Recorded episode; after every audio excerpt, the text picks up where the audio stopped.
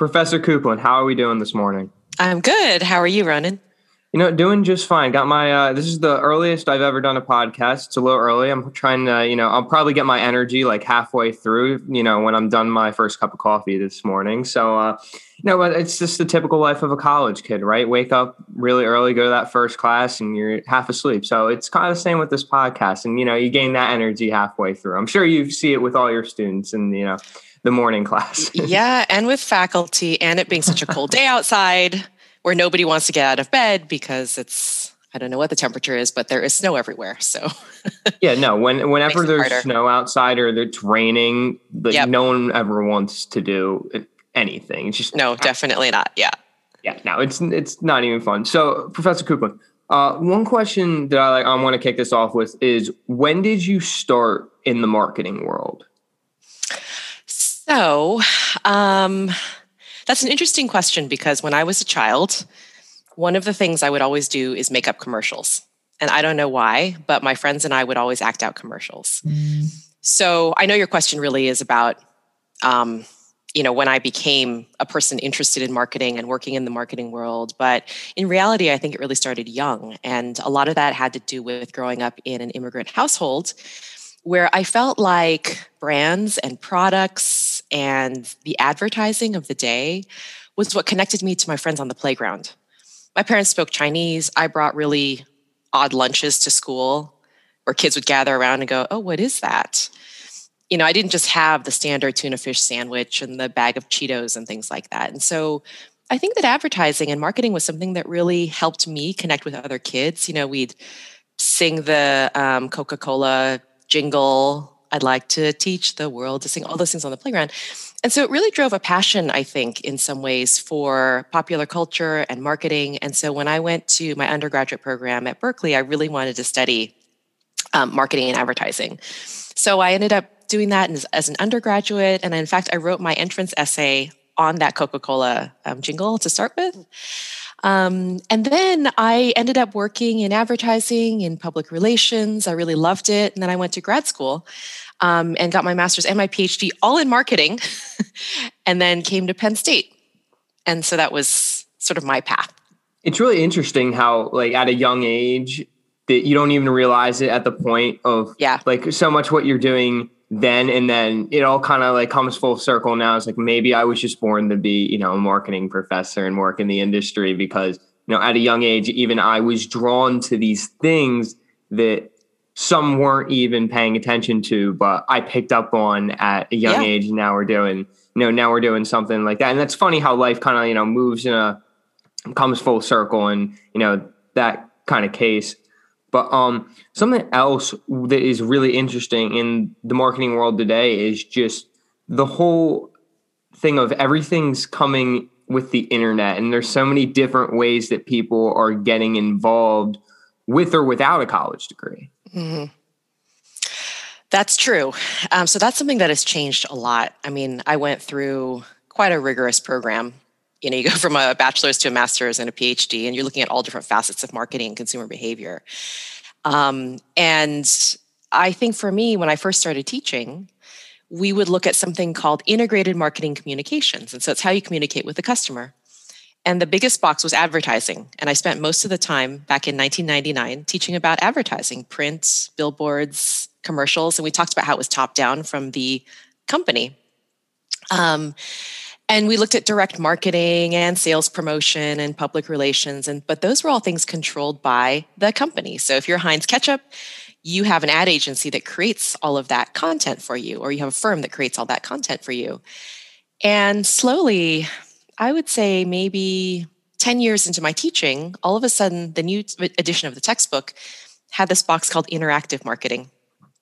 And inter- interactive marketing um, was all about um, having customers sort of develop relationships with customers and they respond to what's happening in in your marketing. So maybe they would see a kiosk they would go by and the kiosk would kind of speak to the person and people would interact with the kiosk. They'd push a button and the kiosk would respond. And that was sort of more interactive. But then we a couple years after that interactive marketing became digital marketing. And so you know digital marketing is kind of what you were asking about which is uh, we've got apps, we have websites, we have um, social media, which now we have social media market. So I've seen this evolution go from something that was very controlled by the marketer to something that is now controlled by companies. Uh, sorry, now controlled by um, consumers. But even with that, like that's gone down all different avenues. So you have the world of influencers, and they can help determine success of products. Um, you have brand ambassadors who get hired by companies who represent the brand. And i'm sure a lot of students work as brand ambassadors because it's a you know it's a great job to have i think where you represent the brand and you highlight the brand on your social media and all of that. But those were the kinds of things that i never saw in my first few years teaching let alone you know in my education. And all of a sudden you have these people who are becoming really proficient at marketing. It actually makes my job a lot easier i have to say because i used to talk about how marketing is inherent within us so when I first started teaching marketing 301, you know, I would stand in um, in a forum, and I can remember saying to students, "You can relate to Facebook," which was new at the time. And when you first went on Facebook, you were in high school. So this is a few years back when it, that's how it was. And it was everybody was a friend collector. They had friends on Facebook. And um, I said, You understand marketing inherently because you know that the content you put on there is saying something about you the photos, what you say, all of that representation. And all of a sudden, when your mom and your grandma and your aunt and uncle all join Facebook and they're your friends, you change what you say. So we inherently understand this idea that we are marketing ourselves, that we have a different target segment. So we have different things we want to highlight and say. And that's a lot of what marketing is. And like you even fast forward now to now. I mean, people are making brands of themselves. I mean, you're making, I mean, what you're doing is incredible to me. You're a prime example of this, of somebody who has figured out here's a niche. People love this idea of, I love your keep on keeping on. I mean, it's something that is so true to right now. And so you understand that there's a need and there's an audience for that. And a lot of us want to feel that, and you're bringing us together around it. So I feel as though there's way more practicing of marketing now than ever before because there are the tools to do so. Well, yeah, no, I I love that what you're saying about the whole. It's been a huge evolution of the whole marketing world over the past you know 20 years. Like I've been doing you know my research before this podcast about how much it's changed from you know 1990 to 2000 to 2000 to 2010 and, and so on and so on. Yeah. And the thing that I found very interesting is just the use of the internet and how it mm-hmm. wasn't a thing 20 years ago, even though it was there. And like I remember, um, you know, the whole Mark Cuban is one of his first companies was radio TV, like on radio.com or whatever. Mm-hmm. I forget exactly the name of what it was. But I was thinking to myself, I'm like, I wonder if he had like ads or something on there. And it was like, he, he didn't. No one just, it was basically the broadcasting. People would pay for the subscription and so on and so on. And I thought it was really interesting because nowadays you can not get away with seeing 15 ads on the screen before yeah. going into that next game or whatever it may true. be.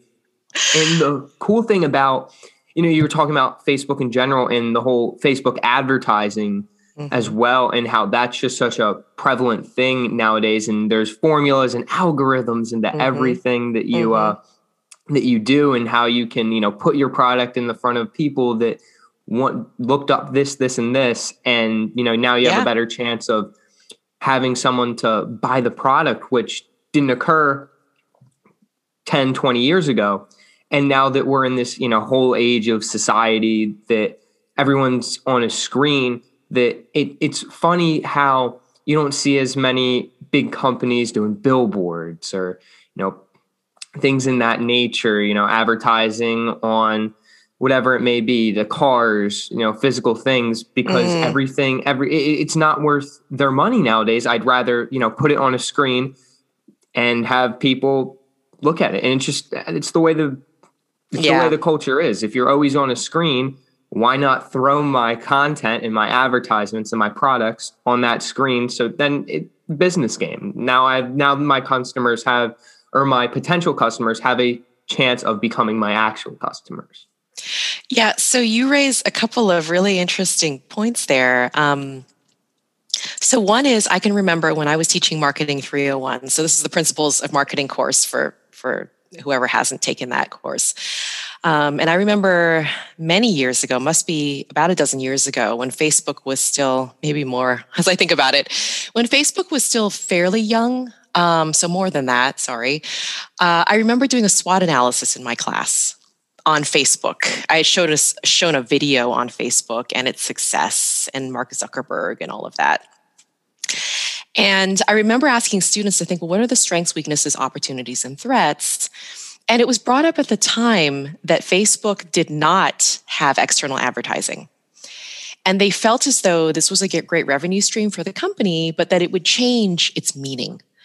That it is no longer just this entity which you felt like was really organic and you know a population of young people having a voice and communicating with each other but it suddenly becomes something where corporate entities can come in.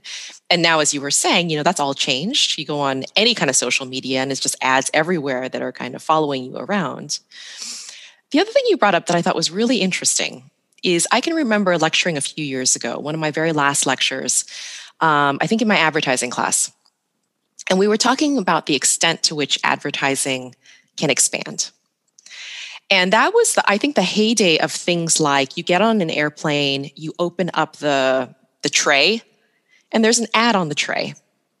Or you go to the grocery store, and there were ads um, when you're checking out at the conveyor belt. There were ads there. There were ads on the sticks. There were ads on the little, I don't know, the conveyor belt itself. There were ads on the floor. It was where ads were everywhere. And we talked about what are the implications for that? How far can this go? What are the effects on the consumer? But I love that you bring up this point that now that we have everything following us in this little brick that we're carrying around with us all the time, in some ways, we probably don't need that everywhere around us, right? The prediction was earlier that you would have that um, minority report situation. Like Tom Cruise walks into the gap. This is in the movie and they would say, you know, welcome. And they'd say his name. Would you like another pair of those size X, um, you know, khakis that you bought last time? So it was one of those where the prediction was you would walk in and the machine would talk to you and offer you a product. But if you think about it, well, that makes a lot of sense, but they can do it much more easily just on your phone because we get little pings, right? You walk into a place and it says, ping, you've now, get, now got a coupon for this thing or, or whatever, because they know exactly where you are based on GPS. And so I find the evolution fascinating that it doesn't have to be in public space. Uh, which is what I talked about a few years ago. It was all about you walk around, billboards are talking to you individually. You know, you're at the grocery store, you see the ads. So all these kinds of things, but but like you're right. A lot of it is just right there. It's in your pocket. so it doesn't have to surround you and it doesn't in that sense have to clutter your physical space, but it can clutter your digital space for sure. Oh, 100%. And the thing yeah. that, you know, technology is great at, and I, I bring the example of uh, TikTok up a lot because I know the, I know kind of how the algorithm works a little bit more than Instagram or anything else. Yep. But, and the whole thing, that I love TikTok's advertising statement mm-hmm. and it says, TikTok, get lost in it. I'm like, wow. Oh my powerful. Gosh.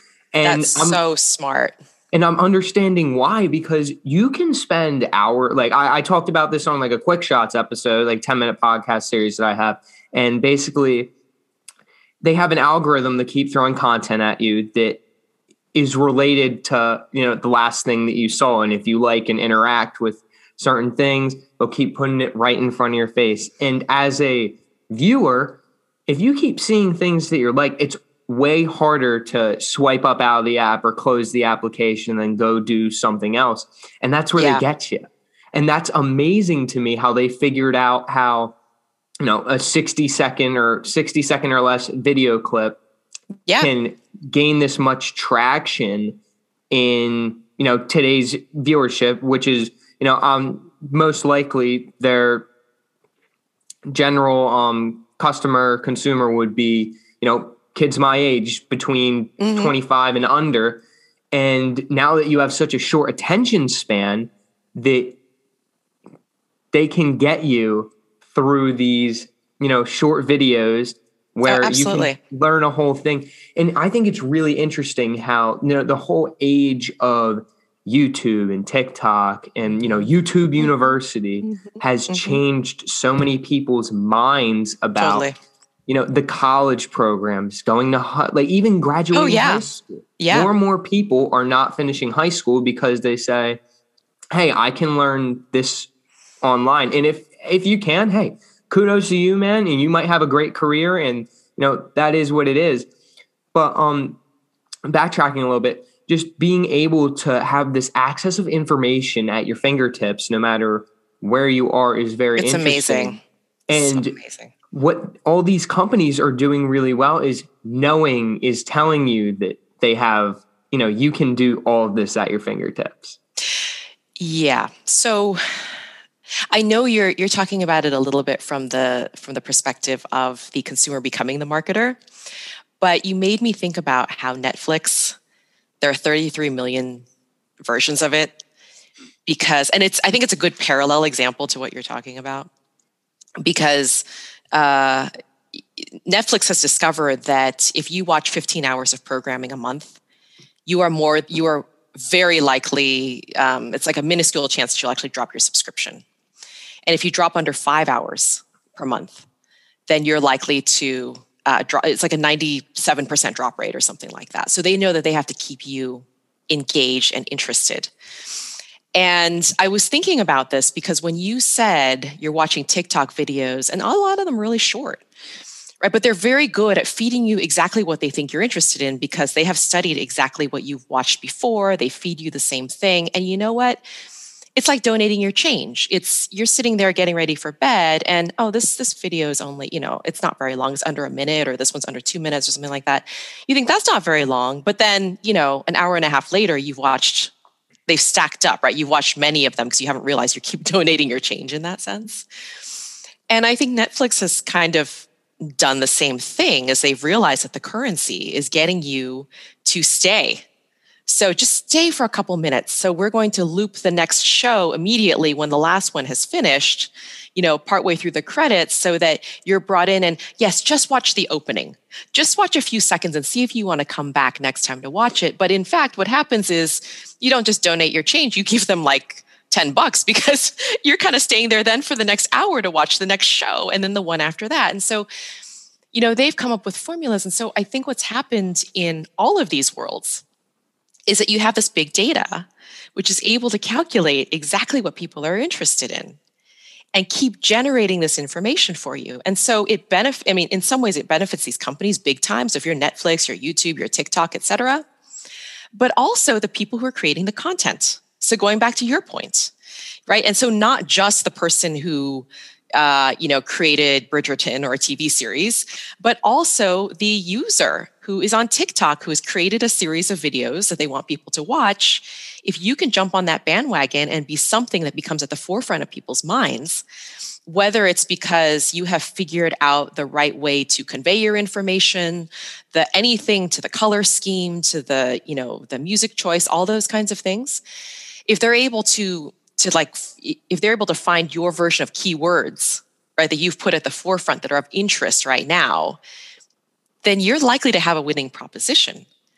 So again going back to your point earlier is that you know a lot of these tiktok superstars or just you know average people they're all figuring this out. What is the formula that i need to become part of that content that is constantly fed to people over time?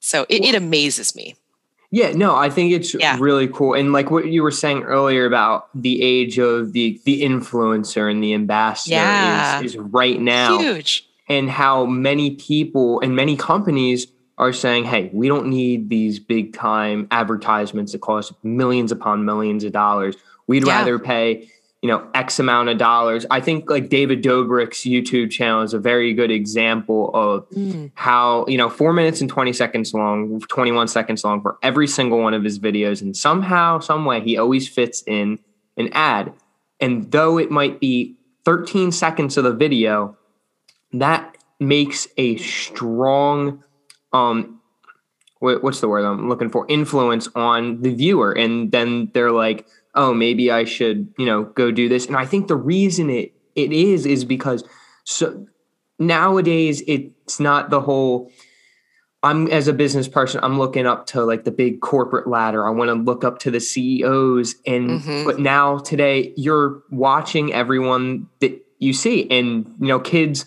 my age and younger, they're not watching cable television anymore. They're watching no.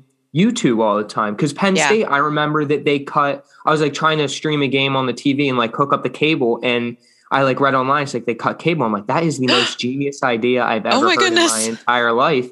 Because oh I mean, why would they spend money for it when no one's watching it? And that like that was the first realization to say, like, yeah. no, that that makes sense because I can't imagine how many people actually use it on a day-to-day basis because now everything is streamed on the internet. And what's cool about you know these internet ads and everything else is that they are able to get more data because we're in a data driven society, mm-hmm. especially mm-hmm. in companies. Absolutely. Yep. And with that data, they're able to make better decisions. And yep. when you can have more viewership, because it's a, it's way harder to track how many people tune into your episodes on TV than you know say YouTube because the views are right in front of your face. It's mm-hmm. right in front of everyone's face. The data is incredible. Yes. And what I think that like all these companies do really well is advertise the views because if something has a lot of views mm. as a consumer, mm. I'm drawn to go check it out. And it might not seem seem like it, but it's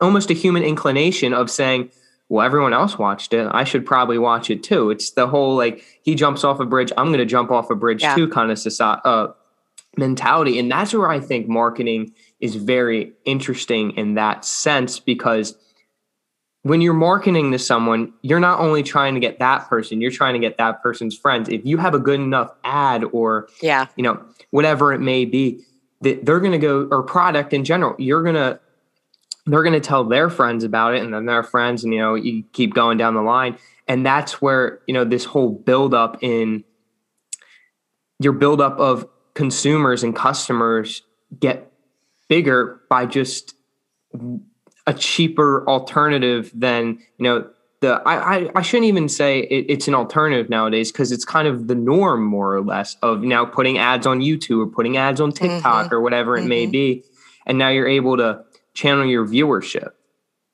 No, you're right. I think the metrics are much easier to come by, as you were saying, and then just this idea of everything being uh, socially driven so it's like crowdsourcing. Like I remember in the early days in classes defining this term called crowdsourcing, which is that you could put something out there and you can see what the world says about it and see if they can solve the problem. Like apparently a lot of things like um, you know, resolving issues that have to do with with cancer. And, and so on. You can put it out as a gamified question to people and you can have crowds come together and try to resolve this and compete with one another, to resolve it. And it really makes you realize the power of humanity in that sense.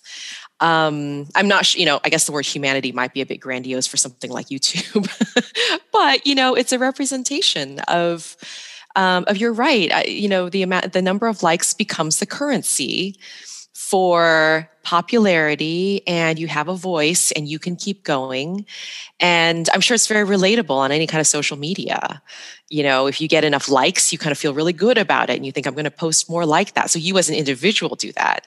But if you post something and not very many people like it, you kind of go, oh, you know, maybe I need to change it next time. Maybe there was something wrong with the, I don't know, the messaging or the way I filtered the photo or, you know, something like that. And so I think we all end up doing the same and we recognize that that those the number of eyeballs is extremely important and companies totally realize that too oh yeah and now yeah. i can see it's everything's presented in a way that these companies can get the information that's what i was saying before like all these companies yeah. can get the information instantly and it's not like yeah. they have to go deep into their metrics or whatever right. it may be ask the person which right. is another phone call on another phone call and then like what are you doing with your data analysis whatever it may be and now everything's presented at you and saying like hey you got this many views let's throw some money at you and see like what you can do with this ad and how many view how many customers we're going to gain from it and that's that's the beauty of today's society and also you know the, there's always a yin yang to everything right mm-hmm. so when you're you know when you're a company and doing constant ads on YouTube and you're not doing commercials as much, they're losing a different part of your your viewership because I know that like my grandparents and my parents like they're not very you know sure yeah they're not into the whole you know YouTube thing so much they like mm-hmm. watching you know regular television so it, when you're a company making these decisions nowadays I'm seeing ads that on YouTube are more towards me rather than right. you know a Geico commercial or whatever a what Allstate Insurance because to those companies they're not going to gain me as a as a customer because I don't like I'm I'm not well aware of my insurance. I'm still a young kid. But to, yeah. parents it is. Yeah, it's heavily segmented. So, um, so for example, I, you know, my family, we sit around and we do watch certain programs at night, and they are on demand. Um, but we tend to watch, we go through TV series. So I think we were talking uh, before we began about The Office, and we're going through other sitcoms and so on. And it's really interesting to me because we do this every night. How you see the same companies advertise over and over again in this, it's it's a fairly traditional context, even though on demand is not traditional. So we'll always see Jake from State Farm. We'll always see a bunch of pharmaceutical ads um, Capital One. So these are the companies that we see all the time. And yet, we would probably see either different versions of those ads online for the younger target audience or just different products altogether. So they're really smart in the way they segment it. Um, get, you know, when I first started teaching, one of the exercises I would give students is choose three TV channels that are very different from one another. so you could choose, you know, NBC and um, CNN and, um, you know, the fishing channel or something like that, right? And I would say document what commercials you see during that time period. And it's a great exercise because, what you see is traditional TV is really segmented. If you're watching certain programming at a certain time, they know that they're speaking to people who are senior citizens, 60 and older, or they're speaking to teenagers who are, um, you know, uh, 14 to 19 or something like that. But now you have this added layer of then you go to even a, do- a different medium, which is really trying to appeal to a different target audience. Um, and within that, there's going to be segmentation according to programming. I do have to ask you have you seen the latest with Wendy's and Twitter? No. So, so you know, Wendy's has developed this whole personality for itself. Yeah. So apparently, Wendy's is starting to egg on the public and asking them to. Uh, oh, I'm forgetting what their latest prompt was, but they're basically like taunting the public to send them a tweet. And for every tweet that the public sends, they send back something really snarky. So, um, so there was something about like, uh, you know, um, Velveeta saying something. Oh, I wish I could remember the exact quotes. But, you know, they, what I recall is that um, there's a lot of bashing of Wendy's food. So Wendy's will come back and they'll bash their competition, like, you know, let's say something to Velveeta about their cheese being fake and all of this. But, you know, the, the thing is like who who is on Twitter? And who is that audience for? who appreciates that kind of that humor right so a lot of the research shows that if you're male if you're educated if you are younger you will tend to appreciate a lot of that you will tend to buy into companies who do that because you see that they're sort of speaking a language that is light and sarcastic and that's really appealing to that particular age group um, and so for Wendy's, I think they're kind of smart because they realize that that is probably a large part of who eats their food. But this is also giving them opportunities for public relations, where they're starting to realize that, oh, you know, um, people are just talking about it, it's creating buzz. So even if nobody, if, if certain people never eat at Wendy's, they're talking to their friends about it and saying how funny it is because it's established a, a personality for this particular brand. And I think that something that's really cool about marketing in general is it's not like history or you know mathematics where you need to you know there's this set base thing that you need to know and that's it. And you're pretty much going to be halfway decent with the subject throughout your life, whether anything else happens. You'll get updated once every 10 years. The world of marketing changes like every single day, every single yep. minute of the day. And that's where you always are learning about the subject, whether you like it or not. Mm-hmm. And I was just talking to the last podcast that I, I did was with my broadcasting um, teacher from high school, Merge, and she was saying that I'm not, you know, I'm not really in the broadcasting. I'm into visual literacy. And I remember, Ooh. I remember we were talking in in your class about the supermarket thing, and she brought the same yeah. thing up, and I was like, you know, I I remember this from my marketing class, and how that it's it's so everything's thrown at you and if you don't realize it you're going to fall into the trap. Like having you know the sugary cereals on the bottom rather than the top because who's going to buy the sugary cereals? The little mm-hmm. kids.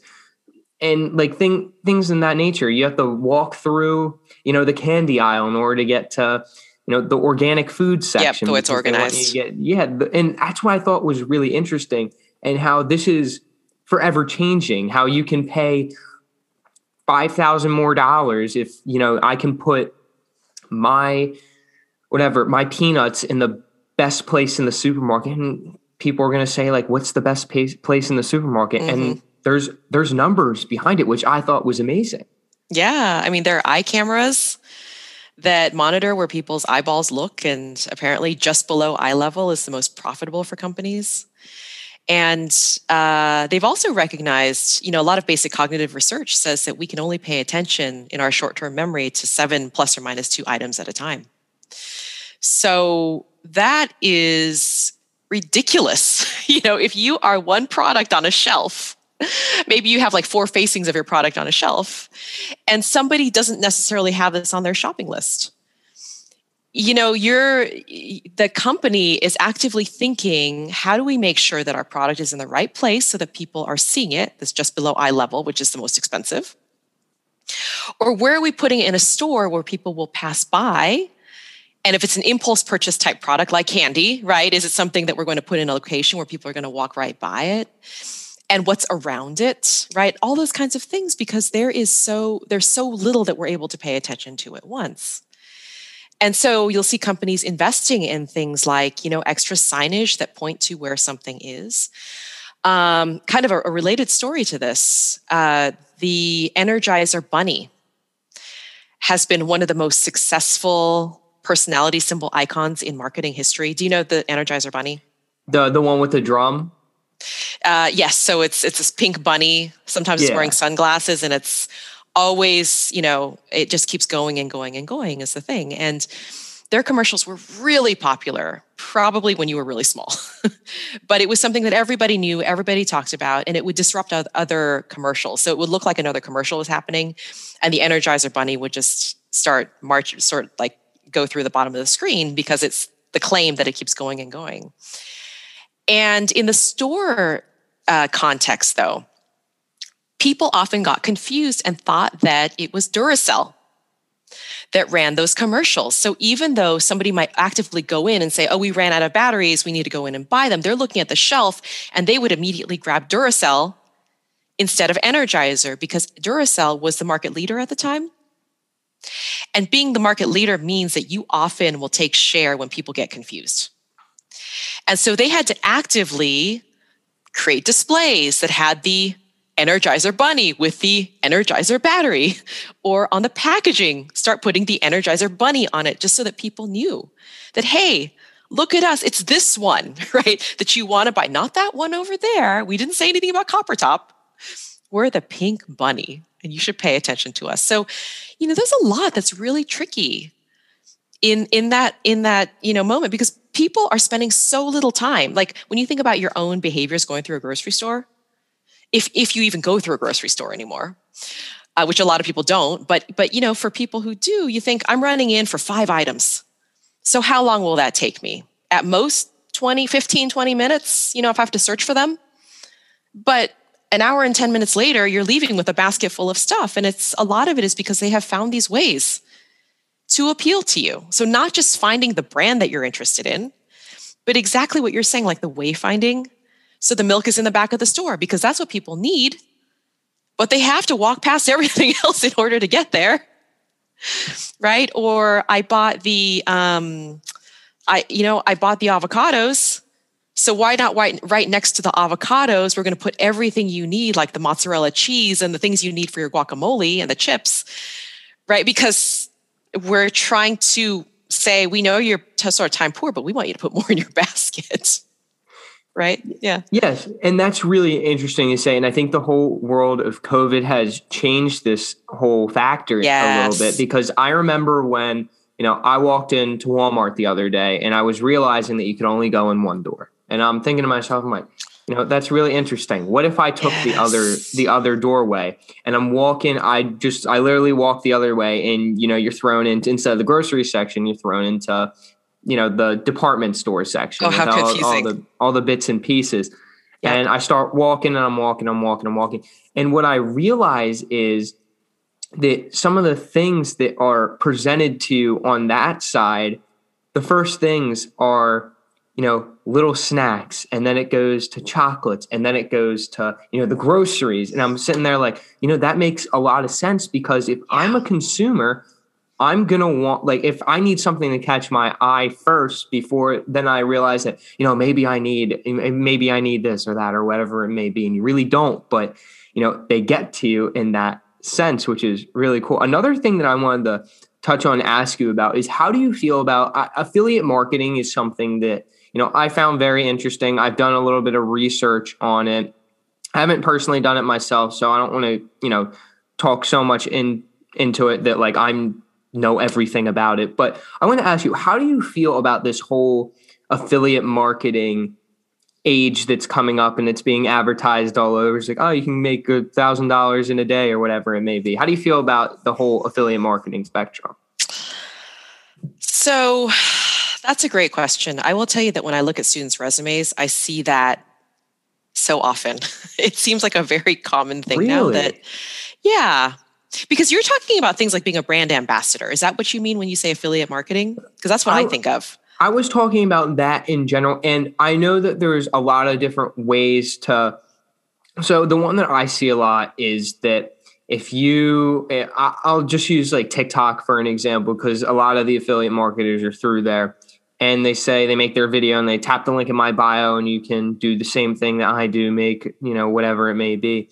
And once mm-hmm. you tap that link in the bio takes mm-hmm. you to another page like a click funnel is what they call them in that website and that program called and when you do that they get paid for every time that they click on that ad but it's yeah. pretty much the brand ambassador thing yeah. as well yeah but just a little bit more embedded within what they're doing it, it and it feels more sales really than the brand ambassador thing i have really mixed feelings about it um, but i but what I would like to do is see it play out a little bit more. Because to me, um, having taught marketing for so long and seeing it controlled by the company, to me, there is something useful about that because they are able to sort of convey a message from only their voice. But I also know that over here, we've got the consumer who has a powerful voice. And I think that that voice is important too. And I think that's one that the reason why it's become so powerful is because people want to listen to other consumers. I think the issue becomes, though, if it starts to feel deceptive. So, when bloggers, for example, became a thing many years ago, they didn't have to state up front that they were being um, persuaded by companies to use their products and talk about them in the blogs. There, there was nothing that required them to state that. Um, and then legislation was passed in which they have to state, you know, so and so gave me product to talk about this, but this is my unbiased opinion. So there became this thing that people had to like state to try to, you know, say that this is not deceptive. I'm being upfront about the fact that I was given this information. Um, I think in this case, it draws a little bit of a fine line because I think it's become, from my understanding, so popular that you start to wonder what's reality and you know, and what isn't. And that's where I start to feel a little bit uncomfortable about it. Do you really believe in this product or are you just making a ton of money on it? Um, and I see that, I think we see this in a lot of realms, right? Whether it is being a standard brand ambassador, whether it is a person who um, you know, I have various friends who will sell things, you know, like um, athletic wear or pampered chef or um, scholastic books and things like that. And and I think if you believe in that product and you're talking about it from the heart, um, that to me is different than if you're just trying to make a buck because your image aligns with that particular brand. That makes me feel uncomfortable. But those kinds of things are kind of hard to to figure out, right? When you're looking at somebody. So yeah, no, it's it's really it's really interesting that you say that, and I think that's what you know. Social media and everything in general is very very deceiving because you can mm-hmm. portray something completely different on mm-hmm. the internet than what you actually are, and that's that's a story for another day. But going into it with you know the whole marketing aspect and the affiliate marketing aspect is everyone is obsessed nowadays, and I might be to myself of I don't need a real job. I don't need this. I don't need that. Mm-hmm. Like I don't need to go on the path that everyone else should go. Like I'm Robert Frost. I'm taking the path less traveled, and that's where these companies are succeeding because when if I'm uh, say I'm that affiliate marketing company, I'm legendary marketer, and the guy has been talking about it, and you buy this program for seven dollars, and from seven dollars you can make X amount of money why wouldn't why wouldn't I do that? It's seven bucks. Like, how bad can it be? And what was really interesting when I signed up for the program, and I I did it to learn about you know how to do Google ads and Facebook ads and all that, how to run the best things possible for you know your company or in case my podcast.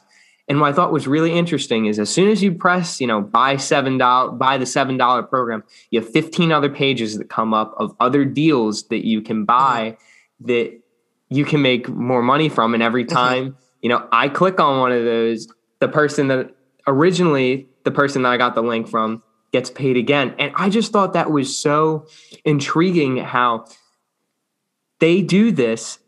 And it was kind of like, I remember you were talking about the Disney World example in class, how you go on the ride and then immediately after the ride, mm-hmm. I was mm-hmm. trying to think of the name the other day you go from the ride and when once you're at once you're done the ride you go into the gift shop yep and from there you're more inclined to buy certain things and that's kind of what it's like on yeah. you know you all these Halo. different programs yeah is that yeah. what it's called well it's it's similar like a, you know a halo effect is about that you know positive feeling that might rub off. So I guess there is a similarity to that. But I immediately thought of foot in the door, what you were talking about, which is you start out small. So $7 is nothing, it's so low risk. So you have now committed and in some ways become a member. And when you become a member, your identity has shifted just a little bit. So you walk through that door, but now they're offering all these other things, right? And so now you're going to look at it from a slightly different lens because you have bought in and invested and so now you're thinking, well, maybe maybe just this extra five dollars. It's not really a big deal, right? And so it's just like what you were saying earlier with the TikTok videos or with Netflix, where it's just just one more. I'll just watch a little bit more, and then an hour and a half later. So it's not unlike that, where it's just constantly bringing you in a little bit further and entangling you in some kind of web. Really smart marketing. I think it's something that makes me uncomfortable, though uh, you know, I think being in the marketing profession, I think a lot of times people think, well, you're just trying to uh, target, right? The word target, I, I've always, I've never loved that word, but there's that sense that you're trying to hunt people down. And I know that in the Principles of Marketing course, I talked about the difference between hunting and gardening right? And so to me like marketing is really about gardening. It's about cultivating that relationship with your customer understanding what their needs are. So like with gardening it's you have to know what the lighting conditions how frequently to water whether it needs um, you know extra fertilizers all sorts of things right? You're sort of paying attention. So to me really good marketing is cultivating that relationship and allowing that customer to grow. But a lot of what you're describing is starting to sound like that version of hunting that we had talked about in class, which is um, when you think about sort of your stereotypes of a person just coming up to you and saying, you know, do you want to buy this product? It's really amazing. Let me tell you why. What they're trying to do is just persuade you on something, but you're kind of sitting there going, do I really want this? Is this good for me? Should I be doing this? right? And customers really, uh, putting customers in that position, it makes them feel vulnerable. And just like you saying, you know, you so you pay the seven dollars, you start to feel vulnerable. Like, should I be doing this? Should I? I'm questioning it, and that to me starts to just not feel quite right. And and I think things like that make me feel nervous. And I think about the word marketing and how it can be affiliated with this idea of the constant pull persuasion. Um, when it's like the me, sleazy salesman thing. You know, it being feels like that. Salesman. It can yeah. feel like that to me. Um, you know, whereas you look at, you know, I don't know, you watch a Nike set of Nike commercials and you go, that is different. That is cultivating a relationship with the customer, right? It is, you've seen their ads over the years. You've understood the meaning of that brand. You get that Just Do It is all about empowering you as a customer you see that this brand is for everybody. If you have a body, you're an athlete. And so to me, that's a different proposition. That's relationship development over the long term. And if, if people don't want to buy your product, that's fine. But you are sort of putting your best foot forward as a company saying, we get you, we get what your needs are.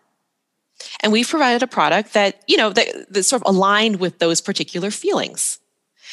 Um, and okay, maybe you can jump higher in our shoes, maybe you can't. But the point is, when you lace them on, you have the confidence to feel like I'm an athlete. Right. And to me, that's a different proposition than kind of just like pushing products on people. That's how the the, the game has changed. The game yes. has changed a lot. And it it's hard to realize if you haven't been experienced to it before, yeah. the whole gardening thing. And now everyone is a sleazy salesman on the internet because of the way that they're presenting ads. Not that's just a general term. Not everyone is, but a lot more people are going in that direction. So, Professor Coupland, something that I want to ask you is I like to call this segment the top three. I know I didn't, you know, inform you about this before, but all right. Okay. So this is what I, this is what I'm going to ask you. Okay. Wh- who are the top three best companies at marketing right now?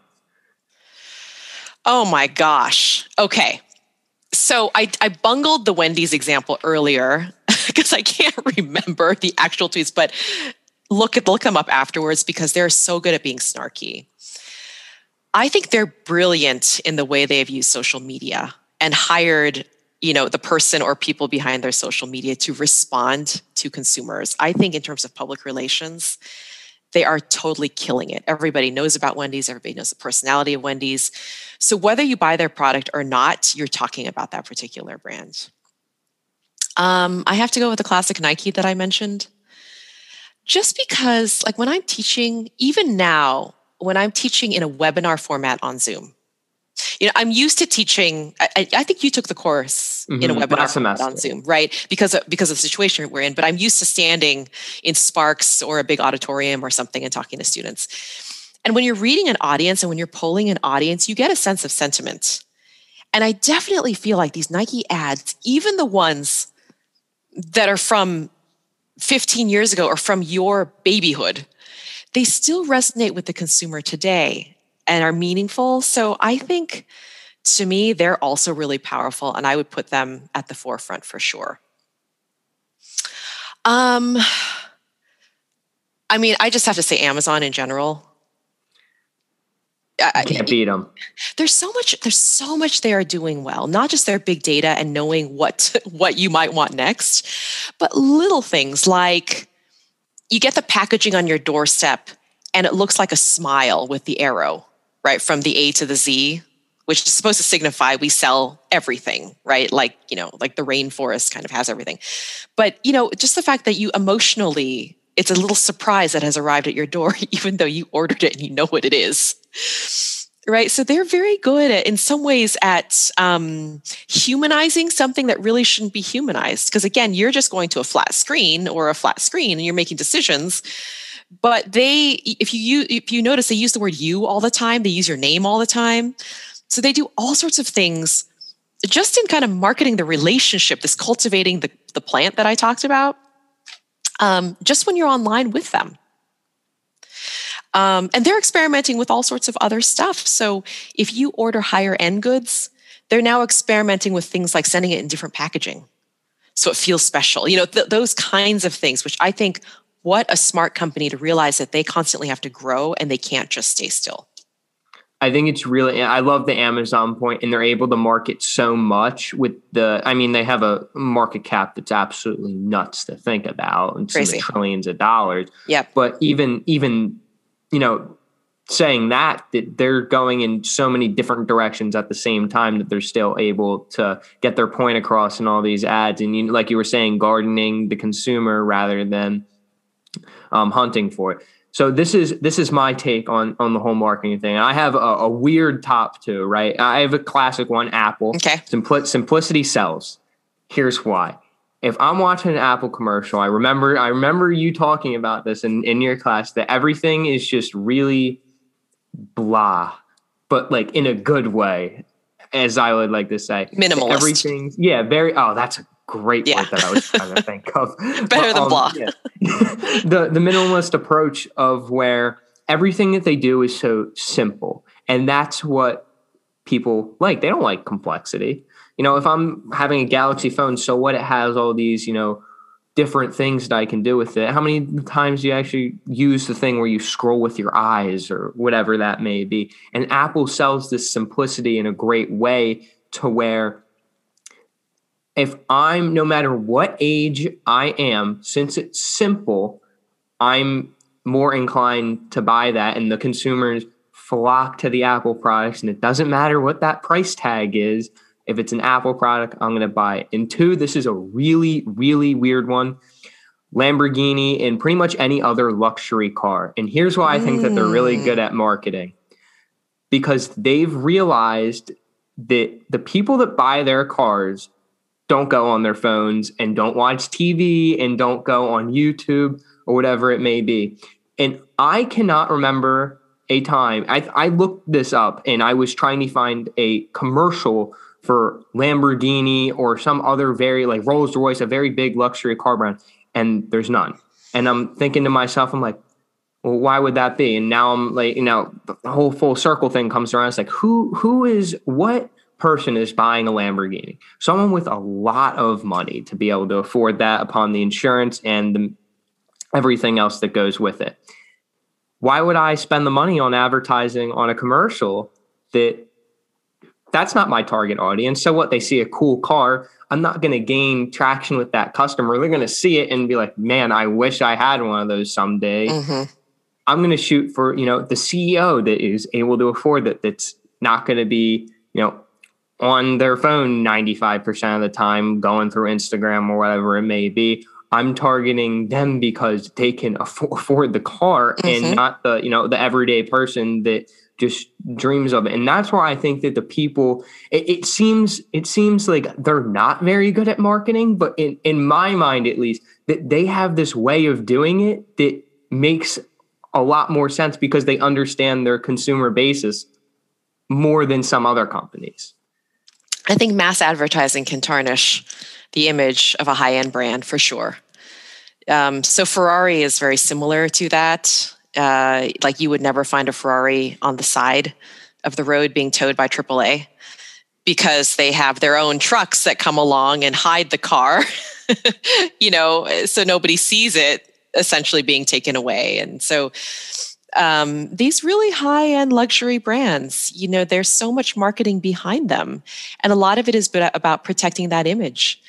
Uh, and and like if you if you buy some of these buy i think sometimes you have to start by leasing the high end car right because they won't just sell you one of them it's not it's not something that's done they look to see if you are truly a member of that brand if you can take care of the brand if you i know with ferrari they want you to go to formula one and racing um, events and that sort of thing to sort of prove that you're part of that brand uh, but I know that it's to the point where sometimes they'll allow you to to lease the car, but it has to be within a certain uh, a newness. Like they they don't lease really old cars, and then you would trade that one for another new or newer one, and so you would only see newer versions of these luxury cars on the roads because they, they you you just don't want to see a you know a 12 year old Ferrari or Lamborghini that's got dings on it or anything like that. It's not good for the image of the brand.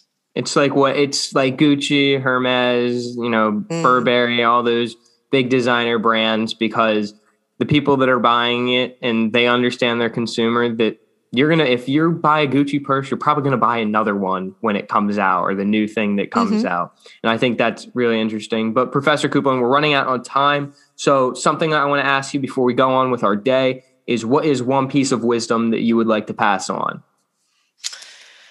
Oh my goodness. Um, I think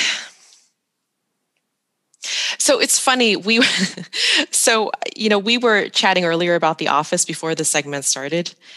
And i always think back um, to one of the last episodes that i saw with my kids and how um, Andy Bernard talks about how I don't know if you remember this, but he talks about how when he was working in the office, he always thought about his Cornell friends because that's where he went to school. And if you went into his office, everything was Cornell, like the poster, the photos, the trophies, and all of that stuff.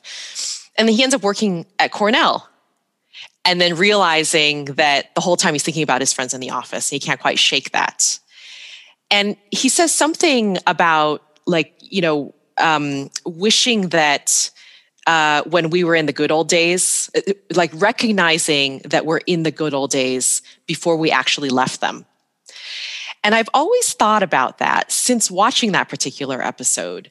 But also, going back to what we're talking about today, is that the world moves so quickly. There's so many things to pay attention to. Um, it's almost like an assault on the senses right? Where people are going to bed way too late because they're, watching all the things that are happening, right, on their phones and so on. Uh, but to recognize there's so much beauty in this world we live in right now. And the people that we're surrounded by, and the things that we're thinking about, and the things that we're doing, to be mindful and recognize that, like, n- pandemic is a horrible thing but to see the silver linings everywhere of what this means. Like probably a lot of people are spending a lot more time with people that they know that they've grown up with than they had planned to. Well, what's the beauty in that? And you know, when we move on from this time period, you're going to look back on this and say, wow, aspects of those, not everything, but aspects of those were the good old days. I spent dinners with my family that I did, hadn't anticipated. We had family game night, which I hadn't thought we'd be doing you got to record all these podcasts that maybe you wouldn't have had as much time to do if you were commuting back and forth to campus every day. Um, you've probably learned things that you wouldn't have learned because of your location and the things you're doing every day. Um, so I just, I don't know. I, I think, and I remind myself of this all the time, is to sort of treat the here and now as the good old days, and and to really remind yourself of that, and to really enjoy what you're doing because I do think that college students in particular are very forward thinking. So there's always that sense of, well, when I'm done with my interviews, I can enjoy life. Or when I'm done with my exams, I can enjoy life. When I'm done with my interviews, I can enjoy life. When I finally get that job, I can enjoy life. But you know what happens is once you reach each of those spots, people don't actually enjoy life because they're still thinking about all the things they need to do, right? And so I would say just take that moment to just enjoy life and, and view it as these good old days. Take the moment, enjoy life. That is a wrap for another episode of the Ronan Bell Show. Professor Coupland, thank you so much for coming on the uh, show today. It was really awesome. If you were at Penn State, go take Marketing 301. It's a great class. Professor Coupland's a teacher. I'm not just saying that to you know, you know, influence influence anyone, but it's a great class. You should go take it if you're here. Also, guys, just want to say thank you for tuning in today. Really means a lot to me. I'm not going to ask you to like and subscribe or whatever, but go follow this podcast if you are, are interested and keep listening up to the episodes. But that's pretty much all I got. I got to do some homework, drink another cup of coffee, and get my day started. And other than that, guys, have a great rest of your day and keep on keeping on.